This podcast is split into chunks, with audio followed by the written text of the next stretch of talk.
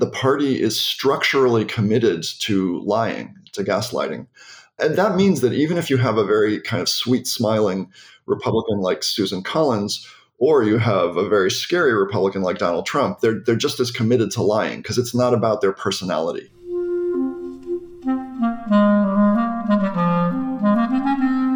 Hello, this is the Great Battlefield Podcast. I'm Nathaniel G. Pearlman. A great political battle is being fought right now between progressives and the forces of reaction on the other side. This show is about the political entrepreneurs and other progressive leaders who are finding new or improved ways to fight. My guest today is Aaron Belkin, founder and president of Take Back the Court. Aaron is a professor of political science at San Francisco State University and is also the founding director of the Palm Center, an important LGBTQ rights organization, which had a big role in the repeal of Don't Ask, Don't Tell and in helping the military lift its ban on transgender personnel. At Palm, Aaron used social science research to shape public opinion, a model he describes in his 2011 book, How We Won. With Take Back the Court, Aaron is now working to inform public opinion about the urgency of expanding the U.S. Supreme Court and has made progress in changing attitudes about that option. Aaron is a very interesting guy, and we had a good and wide ranging discussion about his career and his work as an advocate. You'll want to listen. So, after a quick word from our sponsor, my interview with Aaron Belkin of Take Back the Court.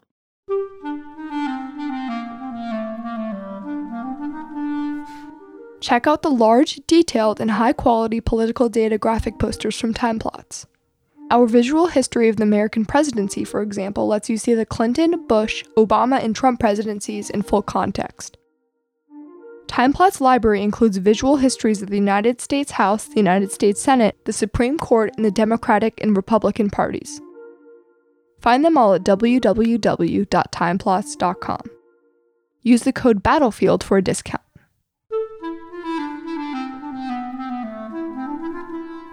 Hi, Aaron. Hi. Would you mind introducing yourself and giving me a quick biography? Yeah, I'm uh, Aaron Belkin. I am a political science professor at San Francisco State, and I run the Palm Center, which I founded 23 years ago. And I'm also uh, president of Take Back the Court, which I founded three years ago. I like talking to people who are entrepreneurial in the sense of founding institutions and making them grow and making them operate effectively in the world, which I think is a very difficult thing to do and uh, a somewhat of a rare skill. So excited to talk to you about kind of the breadth of the activities you've been involved in over a, a career. Can you tell me first, like where did you grow up? What kind of family? What kind of roots do you come from? Absolutely. I was uh, raised in Cleveland in a liberal family. My parents voted for McGovern in 72. Um, they have since arced all the way to the right and voted for Trump uh, at least the first time. Uh, hard to figure wow. out in the second time. Yeah, so so we have uh, we have kind of don't ask, don't tell about uh, politics in the family. I grew up in a liberal family, two teachers, Jewish, Boulder, Colorado. You would think maybe we'd have the same path, but they they have stayed well on the left uh, until my mom's death. Yeah, I mean, you know, I, I, was raised in a very white suburban bubble. The suburb, um, in lots of ways, was was structured around racial and other anxiety, and you know, I would have to let my parents speak for themselves, but they kind of arced from um, Reform Judaism into highly observant Orthodox Judaism, and um, so along with you know anxieties that uh, just a lot of a lot of folks um, have as they get older um, about dying. Um, they're also now in a shul where pretty much 100% of the congregation watches Fox News all day, every day. And in that world, it's rational to be an extreme right uh, right winger. So that's that's that's where they are. That must be a little bit hard. Uh, yeah, yeah. It's uh, I, uh, yes. but it sounds like you came out of a very different kind of Judaism and liberal attitudes and stayed with those. Yeah, um, I did. I mean, I, re- I remember being opposed to Reagan in high school, and I remember being a supporter of, of Jimmy Carter before that. So I would I would say my arc has been from a kind of uh, moderate democratic place as a kid to um, a more um, probably extreme partisan and progressive outlook, which I have now. Yeah, not unusual at all. So tell me about your educational path. I went to public school through sixth grade and then switched to a private school for middle school and high school. Was very very lucky. Um, it was a really rigorous education with lots of emphasis on writing and analysis and you know three hour exams to prepare us for college. Um, and then uh, studied international relations at Brown. Took a few uh, years uh, off to work and then uh, went to uh, what I refer to as graduate school instead of graduate school. Although I didn't invent that, I think that was I think that was Robin Williams and Mork and Mindy, but it might not be accurate. Anyways, uh, I uh, I went to graduate school, which was very gradual, seven years, and got my PhD in political science at Cal at UC Berkeley. And focused uh, political science is kind of like any discipline, kind of carved up in in in different ways. And so my focus was uh, international relations, and within that, international security, and within that, uh, military studies or civil military relations. But the degree is political science. Yeah, And, and went out on the market to get a political science professorship. Is that was that your next step, or what came next? Yes, I went straight from grad school to being a professor, and I'm still a professor. So that has been a constant since, uh, uh I guess, well, well 20, 23, 24 years. And so starting to get the hang of that, where are the places that you've taught? So I was uh, an assistant professor at University of California, Santa Barbara, and then uh, got tenure there and was uh, promoted to associate. I took a year off uh, to check out Hunter College in New York, um, uh, where I was a professor of psychology, but then decided to come back to California um, and then moved over to San Francisco State well, about 12 years ago, plus or minus, um, and then was promoted to full once I got to San Francisco State. What sort of things have you taught along the way? Um, well, so I was hired 24 ish years ago to teach um, international relations. So, so at UC Santa Barbara, um, uh, international relations theory, civil military relations, political psychology, some social science methodology. I did a an edited book with a mentor on um, counterfactual thought experiments, which was really a kind of a meditation on causal inference and social science methods, in other words. But then when I switched to San Francisco State, um, I was hired uh, as an Americanist. And so um, most of my teaching has consisted of big uh, lecture courses, Introduction to American Politics. However, um, there's a very cookie cutter way to teach that course, which you know involves a week on the presidency a week on the courts a week on federalism and we cover all that but but i organize the course around um, a, a two week meditation at the beginning on the relationship between capitalism militarism paranoia and willful ignorance. Paranoia means xenophobia racism transphobia uh, uh, sexism misogyny all that stuff. So capitalism militarism paranoia and willful ignorance. And then we go through about a dozen different policy areas, uh, you know, food policy, transportation policy, housing policy, military budget, um, and, and and ask whether that that kind of um, framework involving the relationship among those four uh, great factors helps explain how power operates um, in those policy areas. That sounds like it makes it more fun to teach. I think the students like it more and get it more. Um, it's more relevant to me. Um, although this year I'm going to switch the whole syllabus and just use the whole course to make an argument that um, fascism is probably coming to the United States. But up till now, it's just been, yeah, as I described. And all those things that you describe, that witch's brew of misogyny, et cetera, I assume these are things that you like. um, I, I, mean, I, I I did not change my lecture on the Republican Party after I first wrote it in 2010. And it's not because I was being lazy about that particular lecture, but it was because I could see Trumpism coming from that far away. And I believe that the GOP is essentially the same party today um, that it was a generation ago. It's just that the um, the camouflage has been uh, kind of uh, exposed, um, and you can it's easier to see what they are. But I, I, mean, I, I had a front row seat to what the GOP is during the roughly 12 years that I worked on Don't Ask, Don't Tell, and so that's that's how I developed my perspective on the GOP.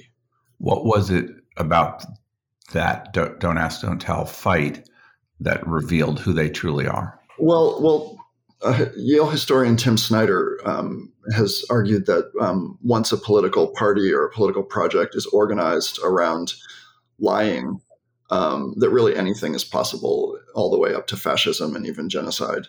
And you could see in the Don't Ask, Don't Tell conversation that the GOP um, was literally structurally committed to untruth. Wh- whatever word you want to use willful ignorance, untruth, lying, distortion, whatever it is. But it wasn't about individual choices that, that party leaders were making, and, and also flagging that a, a tiny minority of GOP leaders eventually um, came to endorse getting rid of Don't Ask, Don't Tell. But for the most part, um, they were they were locked in by by bigger factors into um, lying and gaslighting.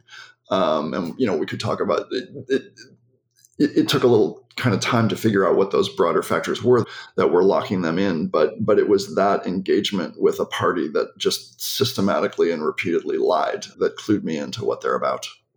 Why did you enter that particular fight? Um, because in graduate school, graduate school, um, as I mentioned, um, my PhD, even though it was political science. It was effectively military studies. So I'd had a long-standing interest in the military. And then in grad school, I came out of the closet. And that was also around the time when President Clinton tried to compel the military to lift the long-standing ban on gays and lesbians.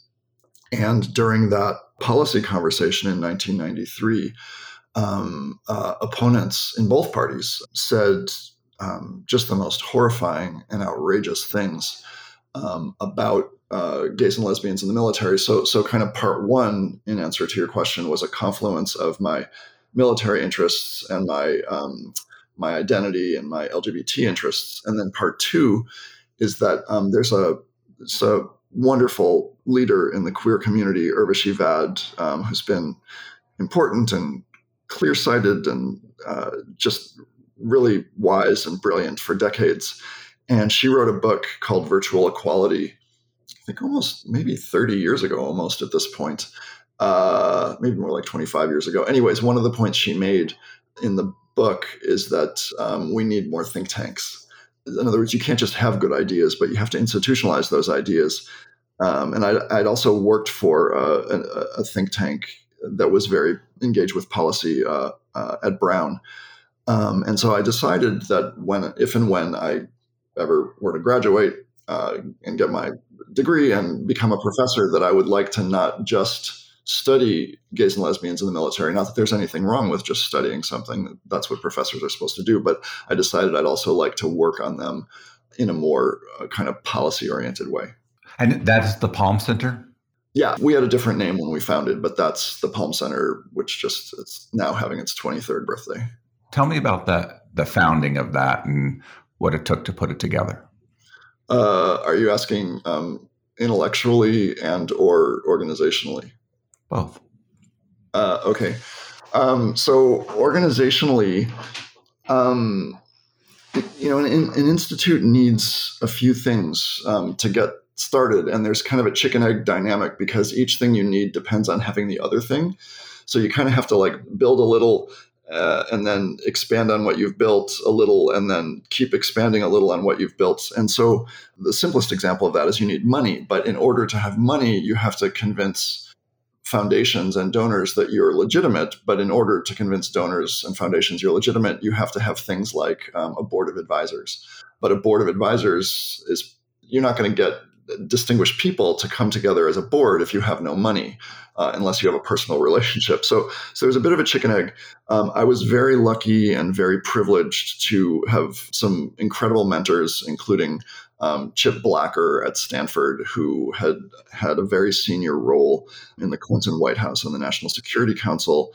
And so I approached Chip with my idea for a think tank and approached a few other people who Chip connected me to and a few very distinguished professors who I'd worked with in, in grad school and asked them to form a nucleus of, of a board.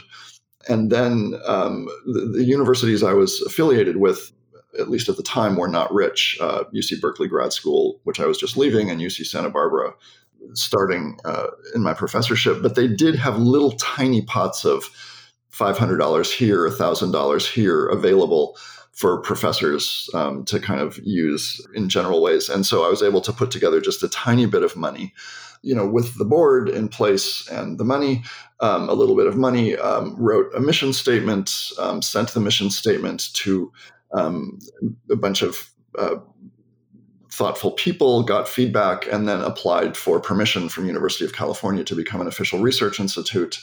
Um, and then the board, Chip Blacker, went to one of his friends at a foundation and got us a thirty thousand dollar grant. And so we were um, we were off and running. But the the personalistic dimension was was very important another example, another mentor at Stanford, Lynn Eden, was connected to a woman who'd done a lot of fundraising in the LGBT community who was sitting at home with nothing to do because she'd broken her leg. Um, so I sent the proposal to her, um, and she loved the proposal. And so she went out and she raised us some of our first major major grants. And with each with each grant and each donor, you, would ask kind of who else should I approach. Um, uh, there's actually one other um, uh, organizational story I'd like to tell just before addressing the question of strategy, which is in in my world at that time and now, um, pretty much the, the the the the most famous, most important leader um, was named Greta Cammermeyer, who um, has a PhD in nursing, um, was a, a, colonel in the military, uh, was fired uh, for being uh, a lesbian. This was uh, almost 30 years ago. And um, when President Clinton tried to get the Pentagon to lift the ban, um, Greta's case was elevated in Congress and on the news and in public as, as an example of the loss of talent um, that we were suffering as a result of firing gays and lesbians. So she was way, way above my pay grade in terms of fame and connections. But I was able to um, find her phone number. I can't remember how. And I just called her. I was just a kid and I was kind of mumbling, I guess. And she cut me off and she said, Tell me what you want or I won't respect you. and I said, I'd, I'd, like you to be on my board and have a fundraiser for me at your house. And she said yes to both. And so that, yeah. And how did that fundraiser come off? Was that as big a, a step forward as you kind of hoped when when she agreed to it? Or is it more of a story along the way? No, well, um, she and her wife Diane um, live uh, in uh, Puget Sound near Seattle, and I flew up there and rented a car and took a ferry and arrived at their house and was so nervous. I mean, she's really a really a hero in my world.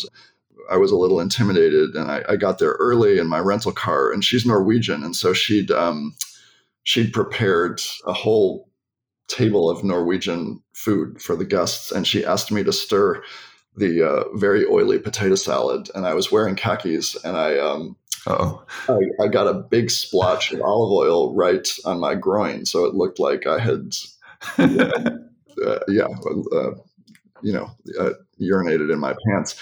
And I was too embarrassed. I realized now, with uh, Greta and I are very close friends, and I, I've told her the story. I could have just said, "Hey, Greta, you know, could I have an apron?" But I didn't know what to do because you know, fifty potential donors were coming in. so, so, I, so, I, so I grabbed a copy of our uh, organizational plan, the binder, and held it with my left hand over my groin area, and just shook hands with my right hand for the next three hours and um, people are like, "What's going on with this guy?"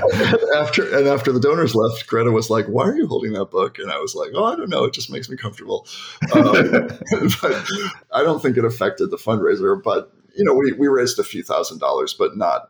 I, I don't think it was north of five. So, but it started a friendship with somebody like that, which is which is a huge thing, right? Well, and a professional collaboration. I mean, she was there, uh, even if we hadn't had the event, she agreed to join the board. And so she, she felt so strongly about our mission. I asked you about what you taught along the way. What did you write along the way? What were the books, articles? What were the main thrust of what you were doing for research and that kind of output? Yeah, so I'll answer that, but, and but I just want to flag so I didn't talk about uh, oh, the actually, strategic response to your question. So should I do that first, or should I do that after the teaching? I lost that. So yeah, do that first, and then I'll ask that question again, and I'll cut out my, my mistake there. Oh no, that's okay. I yeah. I, I, I, like awkwardness, so I don't. You know. I think, well, I, am sure I can convey plenty of that. Me too. I, I, have expertise in awkwardness. Um, you know, I mentioned I had this epiphany in reading Urvashi Vaid's book that we need more think tanks. And so I also having worked at a foreign policy think tank at Brown that was directly engaged with the people around Gorbachev as the Cold War were, was ending, and they were kind of doing research translation to um, help Gorbachev's folks and folks in our State Department kind of minimize the risk of nuclear war as the Cold War ended. And also, the, the president of Brown University at the time, Howard Swearer, um, his whole presidency was organized around the idea that knowledge is not just for the bookshelf, but it's for informing public policy. So, so at a broad level, I kind of got that research institutes are important for kind of translating scholarship for the purposes of public policy.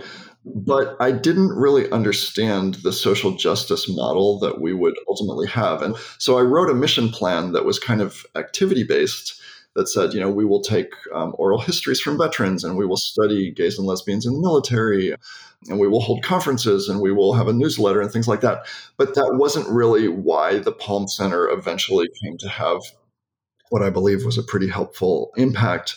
The real um, evolution in the strategic thinking and the kind of moment, and it was a moment when the light bulb went off and I could see our, our social justice model just super clearly and I, I, saw it and then we pursued it. Well we've been pursuing it for the 22 years since i first saw it. Um, so about a year after our, our, founding was a soldier named barry winchell was beaten to death with a baseball bat while he was serving in the army uh, at fort campbell kentucky. And he was beaten to death with a baseball bat because he was perceived to be gay. And this was front page uh, coverage in the New York Times for two weeks. There was a, an incredible uh, group in Washington, Service Members Legal Defense Network, that was dedicated to Don't Ask, Don't Tell repeal, that was investigating the case and uh, gener- generating very important media headlines about it.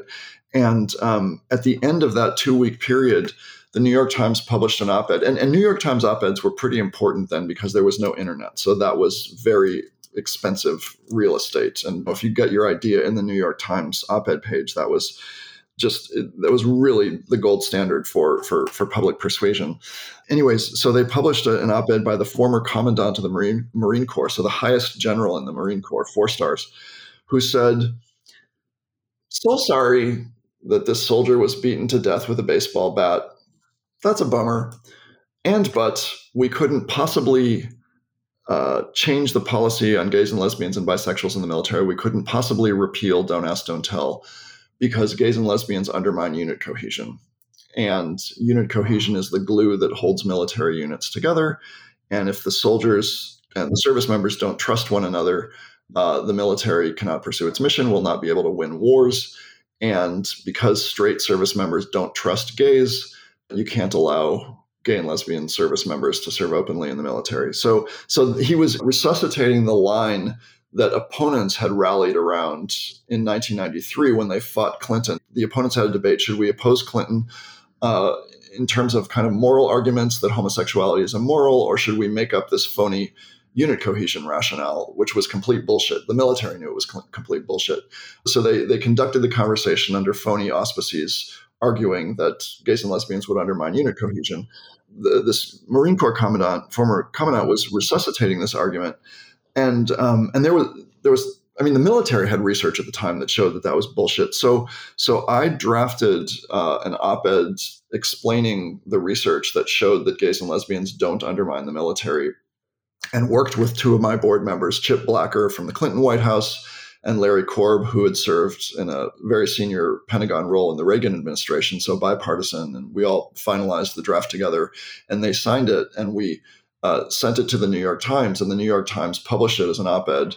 I, I, sent that op ed then to the Haas Foundation, uh, Evelyn and Walter Haas Jr. Fund, and they sent me a check for $7,500 just for the op ed after having declined to fund us before.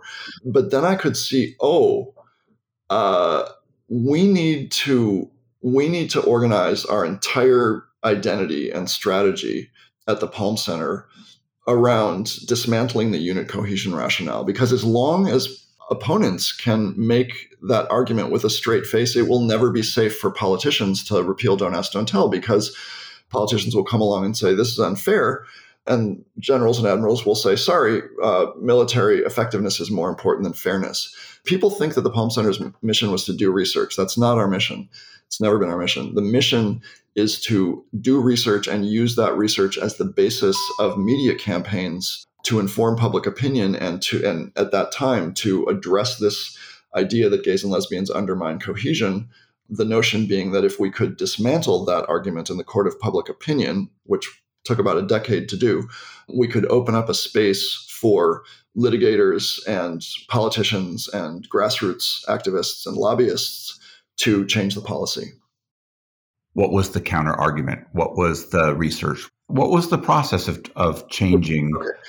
so yeah. So so so the process was and this is why you can't just have a good idea if you want to inform public opinion. You got to institutionalize the idea.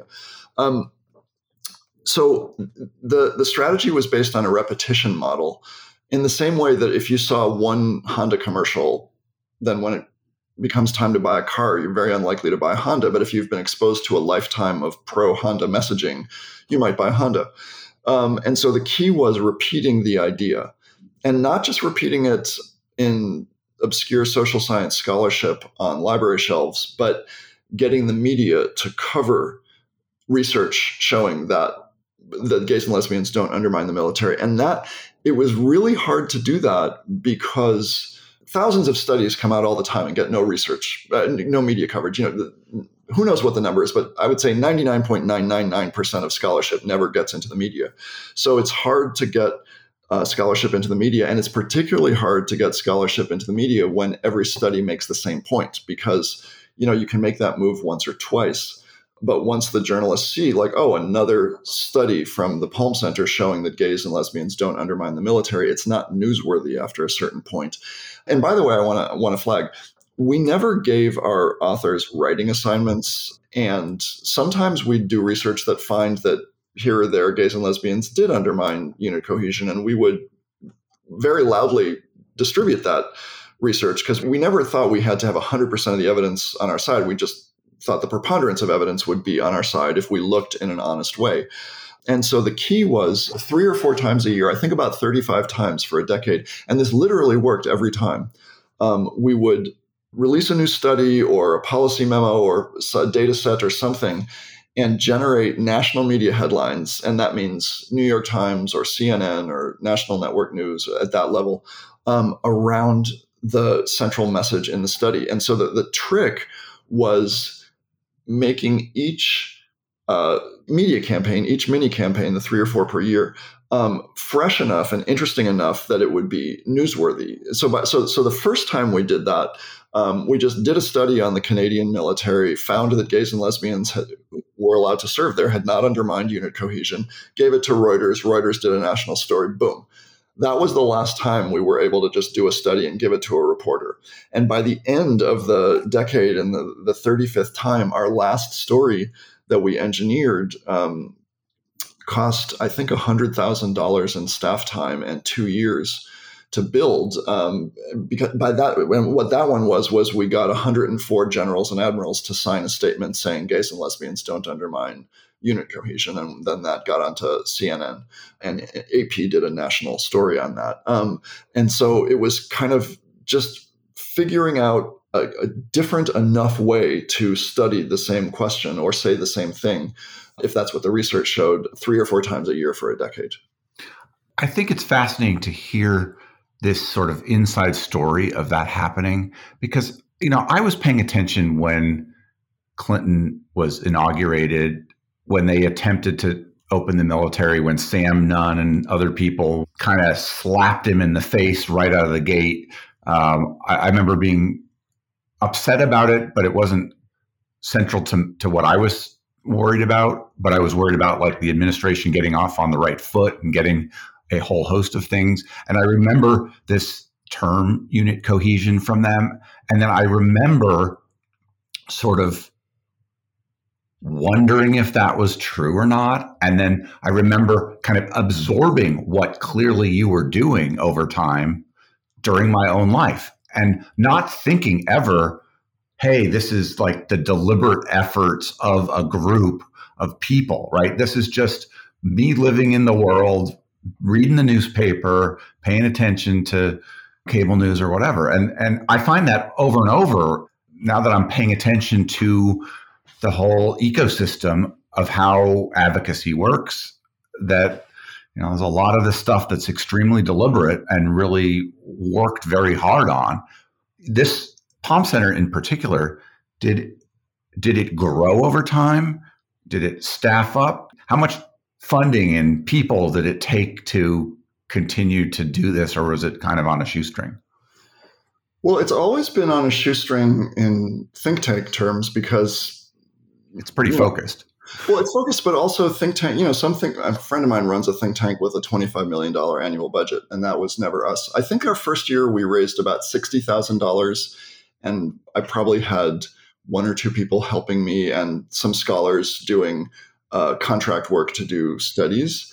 And we just grew on kind of a straight line every year until the end of Don't Ask, Don't Tell, when we were probably at about I don't know, maybe like seven or eight hundred thousand dollars a year, plus or minus, and a staff of yeah, seven or eight or nine, something like that. But no, no full time employees. Everyone was part time um, and virtual. We never had offices. Um, and then on the transgender ban, um, which we pivoted to after Don't Ask, Don't Tell, uh, we've been a little bit smaller, um, but not much. I think our budget last year was something like seven hundred thousand dollars with like eight team members, plus or minus. Why was it called the Palm Center, or why did you rename it that? Well, when we launched, I was trying to do everything I could to show that the center was honest and, you know, not just, you know, that we, if we found data that contradicted our beliefs, we would be honest about that and talk about it.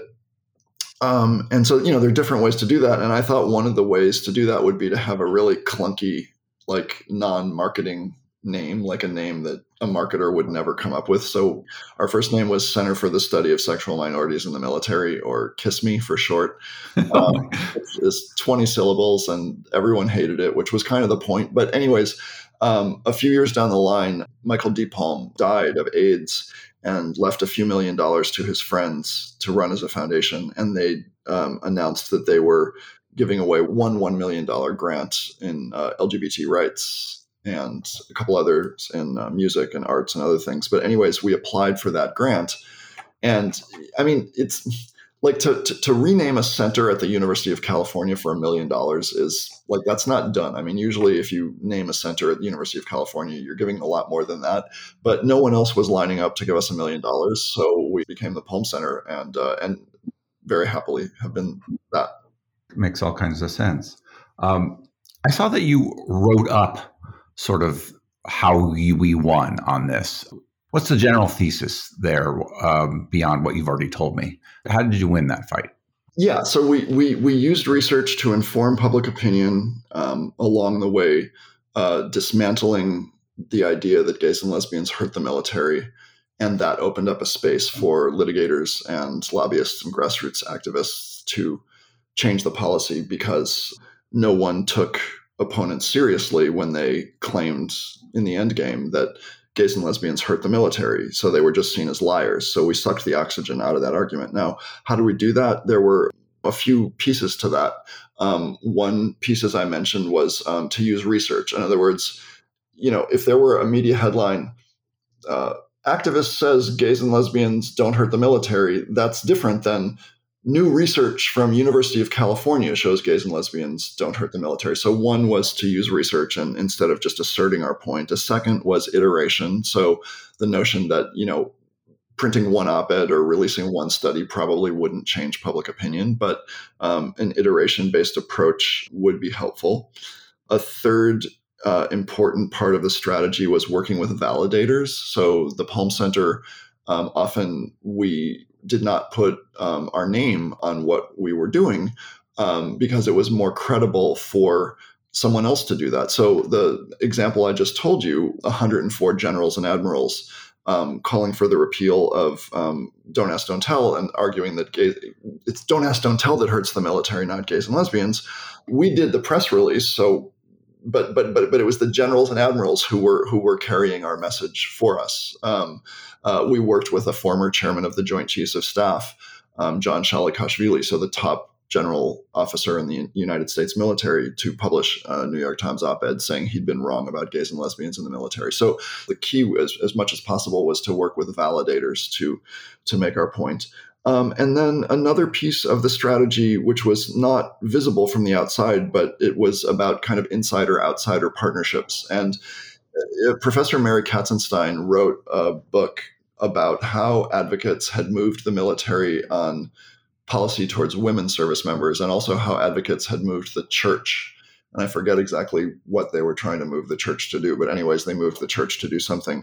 But her argument was that in both cases, moving these big institutions required networks and partnerships and collaborations among outside advocates and scholars and thought leaders and people inside the organizations. And so, um, in the case of Don't Ask, Don't Tell, over about 10 years, I think I made about 30 visits to military universities. And, and these were not advocacy um, visits, these were visits to talk about the research um, that addressed whether or not gays and lesbians hurt the military. And the folks who invited us were not doing advocacy, they, although some of their colleagues uh, did think they were doing advocacy, but they were trying to make sure that the military was having conversations based on research instead of emotions. It was very dangerous for some of our hosts to invite us to campus. But what that did was that visibility on these campuses uh, West Point, Air Force Academy, uh, Army War College, uh, Naval Academy empowered our allies, both the students and also the faculty, um, to have conversations with their peers. And we almost never got to see those conversations, but those conversations, I, I believe, had an important kind of trickle out um, effect. I, I mean, th- there was actually a shouting match you know, at the Army War College once um, after one of my lectures, where a woman who had just kind of had to sit by quietly all year while her the students at the Army War College are mid-career officers um, who are likely to get promoted to a very high level on the fast track. But anyway, she had to sit there while the other students in the class, these other officers, said terribly homophobic things. And after my visit, she was just like, fuck that shit. And she was like, you know, the research shows you're full of shit. And it became a shouting match. And and actually, some of the the military professors who we worked with during the, those um, visits were then flown to Washington during the Don't Ask, Don't Tell repeal time, the process of repealing the policy, and they and they ended up writing the um, the Pentagon's uh, repeal and implementation plan. So so so insider outsider partnerships were also very very um, important. That sounds like a pretty rewarding thing to be part of. Yeah, I mean, like many advocacy campaigns, um, there there are kind of doubled implications, and and I think the work had a militarizing um, effect that would not have been um, my first choice. But um, but despite the costs of the work, um, I am very proud of what we did, acknowledging that there was a, a large network of advocates and scholars and organizations working on the policy, even on the public education piece. But I think our public education work was was important. I mean, the day the day we broke the Arabic linguist story, I think was the day when the military lost the public forever we were able to kind of uh, Arabic linguists fired for being gay at a time when we didn't have enough linguists to translate the cables about the September 11th attack, you know, and the public was like, what the fuck? Like, we're firing Arabic linguists for being gay, you know, and, so, and we were able to do things like that enough um, that, that I think we informed public opinion. Awesome. Along this time, you're still being a professor. I'm curious about what your research was and what sort of things you were writing about. Oh, um, so I had some research in the pipeline before I started to work on um, LGBT issues. Um, and so that was just civil military relations. My dissertation was about whether uh, leaders who are vulnerable to a coup d'etat ever engage in war with other nations um, in order to minimize the risk of a coup. So I published that as a book. I published a book with um, uh, one of my grad school mentors I mentioned on counterfactual um, thought experiments in world politics. So a very you know kind of abstract theoretical book. Um, but then um, a lot of my publications um, over the first part of my academic career kind of doubled as scholarly publications that the Palm Center used uh, research question. Um, is it true that allowing gays and lesbians to serve would undermine privacy in showers? That was actually a hugely important question for the opponent. I mean, it was bullshit, but they thought it was important. Um, so a colleague and I did a study on that and uh, published it in a social science journal. Um, but it was also a Palm Center project. Um, so that that was my research for um, for a long time. What was the reason that you decided to wade into the court battle? That was 2018. Um, I had spent a little more than a decade working on Don't Ask, Don't Tell. Um, at that point, had also then pivoted and um, worked for, at that time, I guess about five years, repealing the military's transgender ban, which was a separate campaign, and then protecting inclusive policy from Donald Trump, which ultimately failed. But then Biden reinstated the inclusive policy when he came into office. But anyway, so I so so so that work never stopped, and and I mean, to this day, I continue to work on questions of um, transgender military service. So I didn't want to start another project. I was busy enough, but um, I was convinced and still believe that American democracy is probably over. Um, you could even argue that it's already over now, despite the fact that we have the trappings of democracy. Um, and despite the fact that Democrats can occasionally win elections, but anyways, we can talk about that. The short bottom line is, I thought democracy was ending slash over, and I thought that the only possible way to uh, restore democracy would be for the Democrats to win in 2020 and for Congress to pass a, an aggressive democracy bill, voting rights, dark money, gerrymandering, things like that, uh, electoral integrity. They'd have to kill the filibuster to pass that bill. But then, and people were starting to make that argument. Um, but what they weren't seeing and weren't saying um, was that passing a democracy bill would probably be all but worthless because the stolen Supreme Court um, would strike down the bill um, because Justice Roberts and his colleagues have proved time and again that they're politicians in robes who don't want black people voting. And so there was kind of an emotional component to this because I got pretty scared after Mitch McConnell stole the Supreme Court from Barack Obama. But then when I saw um, what was happening under Trump, I became convinced that if democracy was going to be restored, then the court would have to be expanded. However, there were counter arguments against court expansion, which had kind of prevailed since 1937, so for 81 years at that point and there was a historical conventional wisdom that I thought was wrong that Roosevelt had tanked his presidency by threatening to expand the court. And so court expansion was taboo. I mean, there was a professor here and there who were supporting the, uh, the idea, but there were no organizations, no members of Congress, no candidates, no thought leaders um, calling for court expansion. And so I thought that I could use the lessons I'd learned in the uh, Don't Ask, Don't Tell, and then transgender military conversations to get court expansion on the table. And I thought if I could get court expansion on the table, that would have a small chance of leading to court expansion. But even if it didn't lead to court expansion, just threatening to expand the court could potentially have a moderating effect on the court. I thought, uh, with hindsight, this was so stupid. But I thought maybe I should run for president, kind of like Larry Lessig did, not because he thought he would win, but he really wanted to amplify the conversation about the social justice issues he cared about. And I can't remember if at the time that was money in politics or a privacy issue. But anyways, he was, you know, he was kind of doing like a, an issue candidacy. And I thought, you know, this court expansion argument is so taboo. There's just no way to get it into the marketplace of ideas without running for president. Very wise friends and strategic advisors convinced me that that was about the dumbest thing I could do. And they said, you know, why don't you just start an institute to get the idea on the map and just do the best you can that way? And uh, they were right. And the institute, I'm super proud of what the Take Back the Court has done. But anyways, that's why that's why I started Take Back the Court. How has it gone uh, with this with Take Back the Court as it as an institution and uh, in having impact? I would argue that the the project has been successful. So when we started, there was no support for the idea of court expansion. Today we have uh, oh, I should have looked at the numbers before coming on. I think it's 43 members of Congress calling for court expansion and about 92 or 93 organizations calling for court expansion, including very powerful organizations like SEIU, the second largest union in the country. There are bills in the House and Senate to expand the court. Biden felt that he had to do something, so he appointed a commission to study the idea, which we think is a terrible idea. But anyways, he the point was he there was enough pressure on him that he felt he had to do something.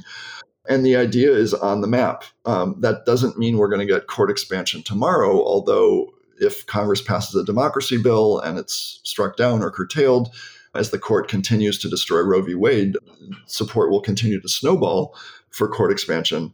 But even without court expansion happening in this moment, um, both conservatives and liberals have made the point that the court expansion conversation has had at least somewhat of a moderating impact on the court. The court remains outrageously dangerous and a profound threat to democracy. And but there have been a few good and non-terrible rulings like Bostock on transgender rights um, in the last uh, year or two, and court watchers on both sides of the aisle have suggested that that some of that moderation may be uh, Roberts trying to deflate the, the, the, kind of take the air out of the court expansion conversation. And, and, and I'm proud of that because, you know, even if the court only rules in a more progressive direction on one case, that can help millions of people. That has worked. And, and the other part of our kind of social justice model, which was moving the Overton window, has also worked. So the other kind of social justice logic for pushing a court expansion conversation is that it would make it a lot safer to talk about term limits and other judicial reforms and and I think that has worked very well and there's a lot of support for term limits that was not there Uh, before the court expansion conversation. And also actually sorry the logic in the social justice strategy was that that progressive voters really had not focused on the courts and progressive candidates and NGOs really had not gotten traction helping progressive voters understand the danger of the court. And if you could jumpstart a conversation about court expansion, that conversation would carry with it a story about the danger and the threat of the court and would kind of nudge progressive thought leaders to stop talking about the court in terms of the cases they like, like Brown v. Board and Roe Wade, and to start talking about the court in terms of the dangers of the court. And I, and I would argue that that has worked as well. And we've now got a, very robust coalition of uh, judicial reform organizations working together to, to, to inform public opinion about court expansion. And so, yeah, I'm super proud of it. Organizationally, you know, behind the scenes, it's been um, a painful project for me in a way that Palm never was. Um, but but you asked about the social justice impact, and that has been very good. Why has it been hard behind the scenes? I mean, I'm not a court expert, and it's a startup, and the Palm Center for most of the last 23 years. Um, when we decide to do something, we do it and it works, which means, you know, we get the study, we are able to generate national media headlines about it not that every single thing we did worked, but at a very, very high batting average. And the court expansion project, I had all, all these stories about myself as like a wise leader and a wise strategist. And I just fell on my face time and time and time and time and time again. Partly because I'm not a court expansion expert, partly because the idea was so taboo at first that you know donors thought leaders potential partner organizations just said that it was nuts and just you know don't talk to me. And also partly because unlike Don't Ask, Don't Tell, where there was a pool of scholars and advocates from the first day that wanted to help, there are some people on the left who've worked on judicial reform, but it's a pretty narrow pool. So it's not like there were really brilliant strategists who were just kind of knocking on the door to say, you know, can we help? The team now, three years later, is incredible. I mean, it's just amazing. But I didn't know how to find talented peers at first. So it was just a tiny, I mean, you know, at first the project was just me and one other person. I just couldn't find other people. Thankfully, uh, that other person was wonderful. But, you know, for all these reasons, it's just, you know, it's painful to fall on your face and to kind of crack open a story about yourself as having been wise and realize that, oh, you, you really make a lot of stupid mistakes. So it's fine, but it was just painful. I relate to that because uh, did really well with my first company, and the second company had so many false starts and so much difficulty turning into something. Even though the first one took a long time, the second one is. I've learned all kinds of things about lack of infallibility. One of the things that I think I've felt between us is a little bit of a different angle on how big of an emergency our republic is in. And I think we both agree that it's in a great one.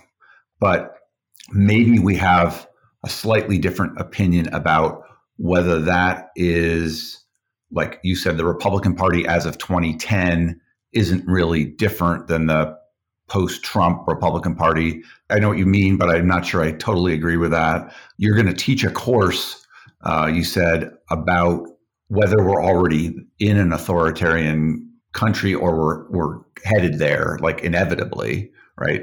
While I am incredibly worried that we are going to put Trump in, I think he has at least a 50% chance of being the next president. And I can't stand even hardly to think about it. There's something about the concreteness with which you're addressing that that makes me blanch. You know, I, I don't want to come to grips with this as inevitable for sure. Tell me about what you're thinking about this moment in American history, which honestly occupies many of my waking moments and many of my moments in the middle of the night. Well, I would argue that the danger is Trumpism, not Trump. I, Trump is dangerous. He's also a gift because he exposes what the party is about. But the danger is Trumpism that both predated and will postdate Trump. So, what does that mean? it means that the GOP has become uh, one of the greatest threats to, to, American democracy and to the planet. And there's very little Democrats can do unless they unrig the system quickly. So, what does all that mean? Well, when political science measure partisanship and polarization, they almost always measure it in terms of one dimension, which is the the kind of extremity of policy positions. So, does a party uh, endorse moderate positions or extreme positions. My argument about GOP radicalism is that it's not really about extreme policy positions exclusively. I mean, yes, the party embraces super extreme policy positions. I mean, blocking climate change progress. I mean, even, you know, Syria gets that there's a climate change emergency. So so in blocking climate change progress, the party is already saying that they would tolerate the end of civilization and if party will tolerate the end of civilization like what won't it tolerate so so they they embrace policies that are extreme and dangerous and based on bullshit you know the gun safety policies based on the lie that gun safety doesn't work you know on and on and on down the line so that's true but their their extremism is multidimensional their extremism involves yes uh, embracing very dangerous policies planet threatening policies, but it also embraces sabotaging democracy. Um, so, what does that mean? It means keeping black and brown people from the polls. It means flooding this, this, political system with dark money. It means undermining election integrity. It means uh, gerrymandering, which the Democrats do too, also, by the way. But it's it's not just kind of a little cheating here and there but it's a systematic assault on democracy. I mean, just the, the voting piece, New York Times did an incredible expose where they showed that it took 50 years for Republicans to destroy the Voting Rights Act, and it was a coordinated campaign. So, so okay, so, so you've got a party that is committed to sabotaging democracy, that is committed to planet threatening policies. A third dimension, and I gestured at this before, um, but uh, I'll explain it in greater detail now, is that the party is structurally committed to lying, to gaslighting. And that means that even if you have a very kind of sweet smiling Republican like Susan Collins, or you have a very scary Republican like Donald Trump, they're, they're just as committed to lying because it's not about their personality. Uh, and in fact, in a weird way, which I'll, i can get to in a minute, Trump actually told the truth in ways that re- most Republicans don't. But what does that mean to say they're structurally committed to lying? And remembering Professor Snyder's point that once a political project is committed to lying, all bets are off and, and anything, including fascism and genocide, is possible.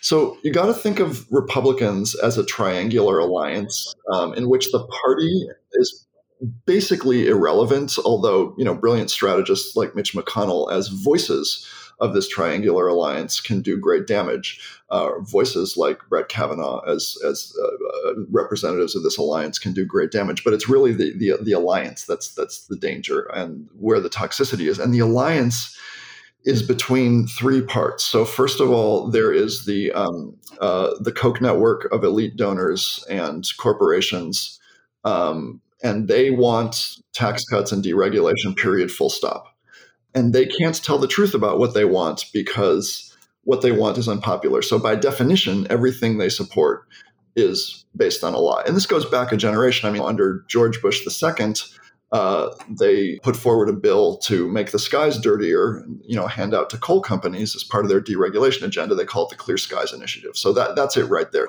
So literally everything that that side of the alliance says is bullshit. Then the second part of the alliance is Trump voters, uh, or but let's call them resentment voters, because I mentioned before, it doesn't matter if they're voting for Tom Cotton or Susan Collins or, or Trump, even though Trump is dangerous. Um, what do the resentment voters want? The resentment voters want scapegoating because they feel empowered when their leaders injure scapegoats. Period. Full stop. The cruelty is the point. In fact, there's even a book uh, that says the, the cruelty is the point. So I would argue they don't even give a shit who the scapegoat is, and, and they have a very flexible and capacious scapegoating machine. You know, one one electoral cycle, it, it's gays in the military let's focus on a caravan of migrants this time. Let's focus on transgender people in the bathroom. Let's focus on uppity women. Let's focus on black people destroying your suburbs. You know, there are through lines and they kind of emphasize different lines at different times. But but I, I would argue that, you know, the xenophobes are just as happy if the alliance is going after transgender kids in the bathroom as it is when they're going after immigrants. So, so the point is that they feel empowered by scapegoating, but they can't tell the truth about what they stand for either because um, uh, it's pretty shame. Although Trump has removed some of the shame of this, which was the way he was was honest and speaking truthfully about his um, his hatred. You know, when he said Mexicans are rapists, etc. But but this part of the party is structured. You know, we don't oppose. Uh, fixing the immigration system because we think brown people are dirty, filthy scum. We think that there's an economic uh, impact on jobs. Or, or, gays in the military. You know, we love gay people, but lifting the uh, don't ask, don't tell would undermine the military. So, so everything that side has to say uh, that says uh, has to be um, dishonest as well when they're not honest about their scapegoating. And so, and then the third piece of the triad, of course, is Fox News and the right wing echo chamber, which which on behalf of the Koch network and the corporations um, uh, inflames the agendas of both sides um, in order to make sure that the resentment voters go to the polls to send Republican leaders to Washington to cut taxes on the rich and deregulate the economy. So so so so every single piece of that triad has to lie in order to get what it wants. And what that means is that there is effectively no room for Republican political leaders to tell the truth. Okay, so so you have now a party that is committed to extreme planetary threatening policies, a party that cheats to undermine democracy, a party that is structurally committed to lying. And, the, and this is all like how you measure Republican extremism. And then fourth and finally is putting uh, party uh, partisan interests over the national interest to an extreme degree. Now, all parties emphasize their own political interests, but there's an extremity to what the Republicans are willing to do, and you see it in how they're treating um, January 6th. And you know, so here we had a bloody political insurrection. They don't want to talk about it. They, you know, purposefully thwart investigation and that's been happening. That kind of radical elevation of narrow interests over the health of the nation has been going on for decades. This is a long answer and it's almost over but there, there are a few other pieces of this. So i'll just kind of keep yammering for another uh, second. Um, so you've got a party that is so radical that it will you know, as Trump said, if he shot someone in Fifth Avenue, like his voters wouldn't care. But if he organized a violent coup, his supporters are happy as well.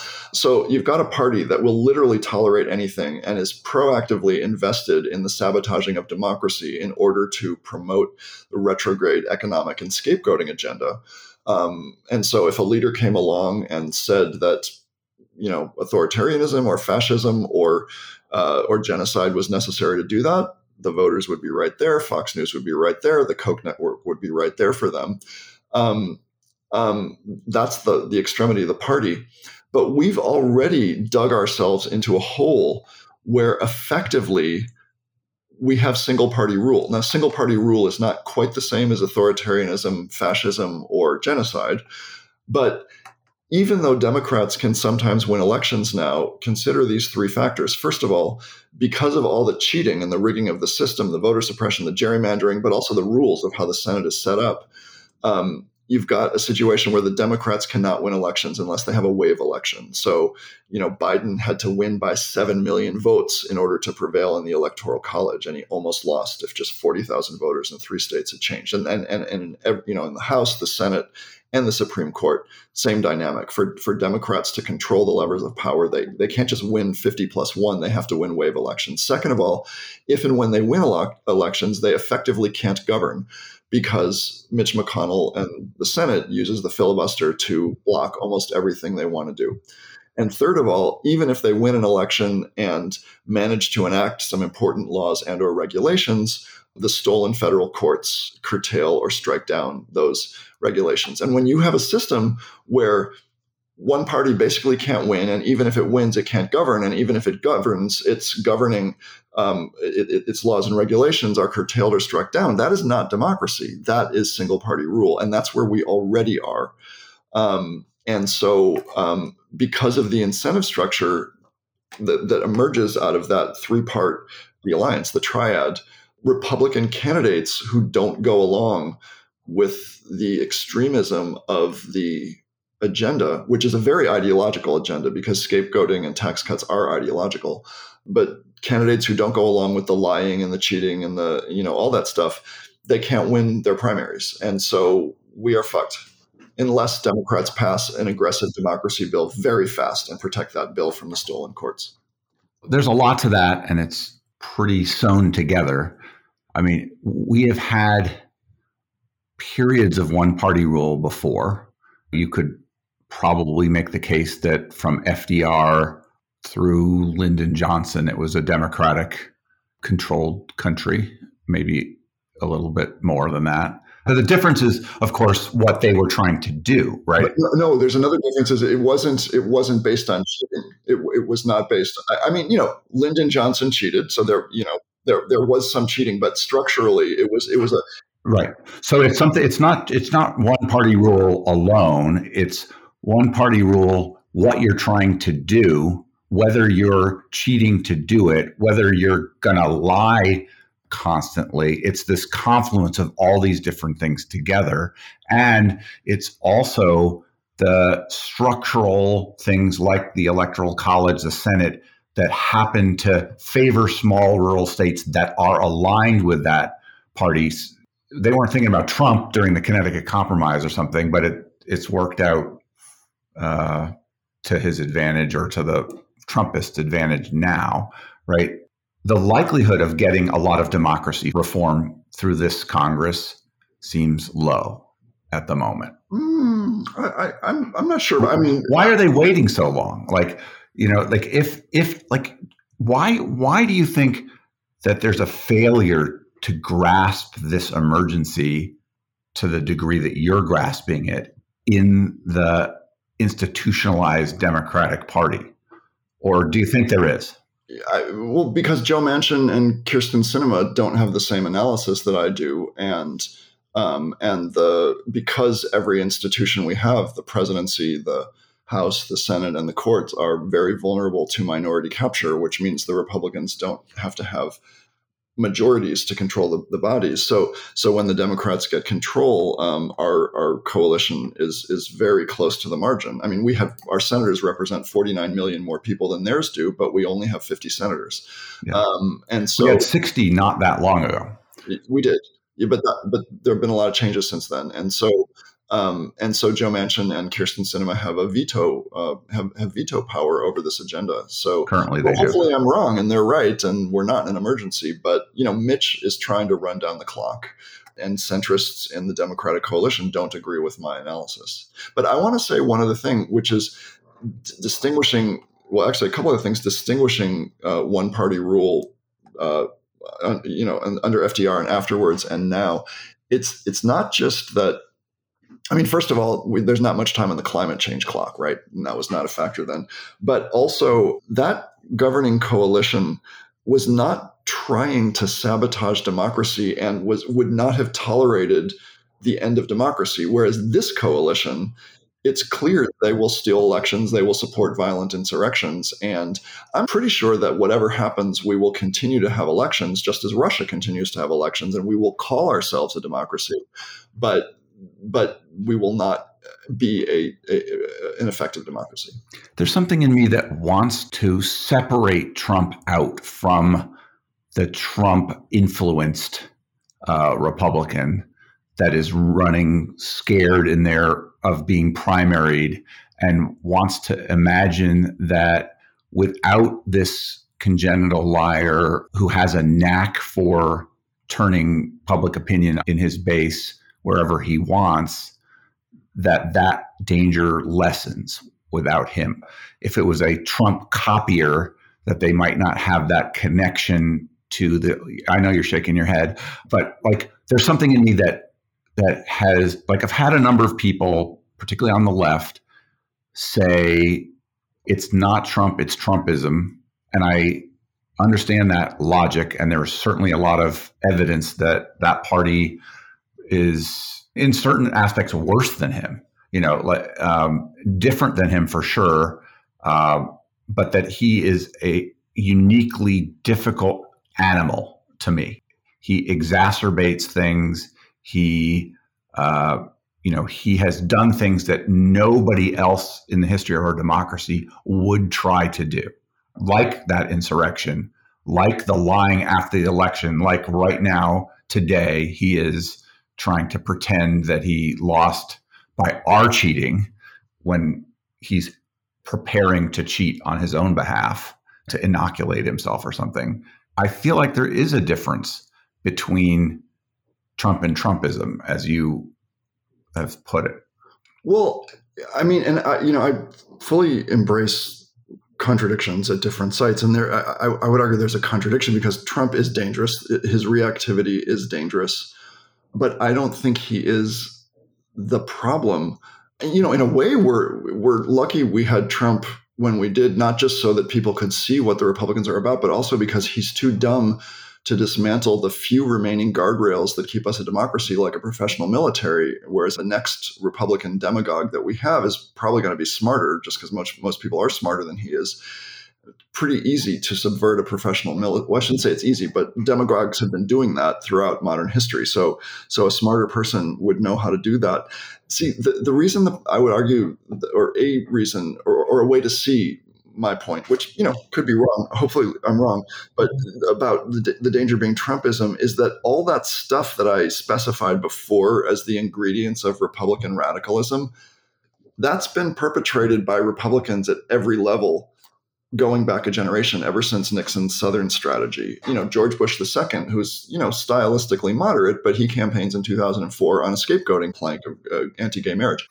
Well, his father did on on Horton, you know, right, right. and you know, but, but, those are but those are there are many threads to those Republicans in a way that you don't see right now. There's no almost nobody I've talked to hasn't made a distinction between the Republicans of Mitt Romney and McCain as their standard bearer and Trump. Yeah, but but look where the party is now. I mean, how many? They're with him now They're with him now. Well, they're with Trumpism now.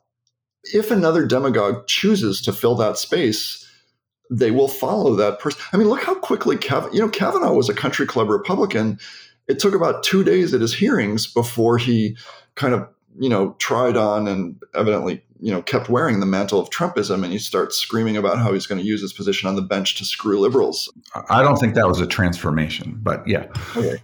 Um, He's been uh, working in their project for his whole life. Well, that's my point. That's my point. Is it was a stylistic transition. It was not a substantive transition. And you know, I'm not saying that if Susan Collins had been the president in on January 6th, she would have led a coup.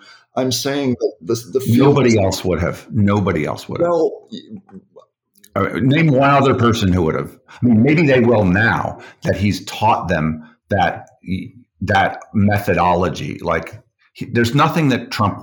There's no boundary he won't push on. The lesson I would argue Trump taught Republicans is that they can win even if they're more explicit about that horrible stuff I mentioned before the scapegoating, the cheating, the normative violence. If, if they can drop all shame like and bluster that Hollywood tape and bluster through any accusations and fight impeachment and never admit to being wrong and never apologize that that tactic can win. And back up all of your crazies. You know don't censure them celebrate them all of those things. I mean they arguably already stole a presidential election in uh, you know 2000. in Bush, Gore. So I, I mean I, I, I just don't think many republicans would have a problem stealing election i mean resentment voters um, they're quite clear huge numbers of resentment voters would opt for the end of democracy if it meant that their values could their values could prevail in washington.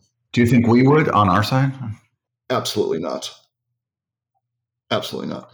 You ask like how dangerous a situation are we going to be in if, if if there's no Trump? There just aren't many guardrails left. I mean, you, you know, professors Levitsky and Ziblatt up at Harvard um, wrote "How Democracies Died," where they showed that that we've had a real normative deterioration in this country, and, and, and democracies require norms to function. Norms, for example, when you lose an election, you let the other side exercise power. And we've seen you know how at the state level when republicans lose elections they you know they strip the powers from the office that they just lost. I know. So, that's you know, that's it, that's poor form. It's well it's it's it's it's it's who they are. It's wrong. Yeah it's just it's up like in north carolina appalling. Yeah so hopefully yeah. i'm wrong about all this but i don't think so. I'm i am also tremendously worried uh, probably only I don't know if, if you could put much between us. So I hope things turn out on the on the more optimistic side of the future than than we both may be concerned about. It's been wonderful to talk to you. I, I really have enjoyed it. Is there a question that I didn't ask that I should have? No, I you know I don't know. Like we could keep talking for hours. Like we didn't really talk about the trans ban. Well, we've talked for an hour and a half. Like that's a long time. It is probably more than if anyone's listening, probably more than they can take, but maybe not. Maybe they're. How long are your lectures? Well, in the American politics course, an hour and 20 minutes. And in the course I didn't tell you about, uh, which will be the politics of Harry Potter, they'll be a little shorter. I have one, one last question that occurs to me. You're a professor and you're an activist. I say advocate because it sounds a little less like like out there you are a professor and you're an advocate. Thank you. and you're an advocate for things you deeply believe in and think are right. Yeah. I've talked to a lot of professors. Some have told me they steer clear of letting their students know where they are politically. Some have told me that they have changed that policy since Trump because they're so appalled by the threat to the Constitution and the democracy that they couldn't stand by. And some have been activists and been on TV and writing editorials the whole time. What do you think is the right role for a professor? Why have you chosen the path that you've taken? Are you talking about in the classroom or more broadly? In your life, it, it's it's hardly. I mean, your students will know whether or not you're preaching to them in the class. I mean, you're teaching a class that is, you know, that's that's a, pr- a pretty opinionated, pretty strong statement about the country from your point of view. it's an argument whose weaknesses I probe with them. Yeah. I'm not criticizing that, you know, you at all. I honor the people that are in this fight. I just I'm curious about your thinking about it. Yeah. You know, early in the don't ask, don't tell conversation, um, when scholars who opposed gays and lesbians and bisexuals in the military would go to Washington and testify that uh, lifting don't ask, don't tell would undermine unit cohesion, they thought of themselves and referred to themselves, and journalists referred to them as scholars informing political debate with research. When the Palm Center opened its doors, even before we'd done anything, uh, folks who opposed gays and lesbians and bisexuals in the military said that we were homosexual activists. Part of the strategy is kind of who gets called an activist and who gets called a scholar. Um, I, I, prefer to call you an advocate than an activist. um, I, I, that's that was really that was funny. Um, um so, you know, it, I feel strongly that public policy needs to be based on evidence. And I feel strongly that in many cases it's not, and that there is therefore a role for scholars to use research to inform public opinion. Now, how you do that matters. And if you do that in such a way as to cook the books or not talk about evidence that falsifies your claim or do anything misleading or unethical, that is not okay. And Paul Krugman once distinguished between an honest think tank and a chop shop in terms of, um, you know, are they producing research that only says the same thing and burying everything else, or do they talk about all the evidence they find? My understanding of what I do is use research to inform public opinion. And if my political beliefs uh, were falsified by the evidence, then I would change my beliefs. So, in terms of kind of advocacy outside the classroom, I don't really see a difference between what I'm doing and what opponents of gays and lesbians in the military were doing in 93 when they went to Capitol Hill and said gays and lesbians would undermine unit cohesion. And I think Well, you're assuming they actually believed that and had evidence to support it then. The generals knew it was bullshit. Charles Moskos, the the leading professor from Northwestern University, the late Charles Moskos, a famous sociologist, he thought he was speaking honestly. So, anyways, um, but that's different than in the classroom. So, what I would say about the classroom is my goal in class is for students to develop analytical skills and to understand how American power works and how political power works in the United States. Um, and it would be an ideological choice to teach American politics in in the way that most most textbooks handle it. You know, mm-hmm. here are the courts. Here are the here's the White House. Trump says the election was stolen and Biden said it wasn't. You know, that is an ideological choice. So so you can't avoid making ideological choices in pedagogy. My ideological choice is to be very honest about my personal beliefs, but to always invite debate over what I'm saying and to proactively expose the weaknesses in my arguments so that students can form their own opinion. I don't think it's possible to understand how political power works in the United States without that critique of GOP radicalism. Now there's also a critique of Democrats we talk about too, but you can't you can't understand power without understanding where the Republicans are. So so so that is how I think about pedagogy. And I bet you that's why if I had to hazard a guess that you are well received as a teacher. Thanks. I've had good evaluations. Thanks again. Anything else you want to say? It's really an honor to talk with you. I just appreciate the conversation.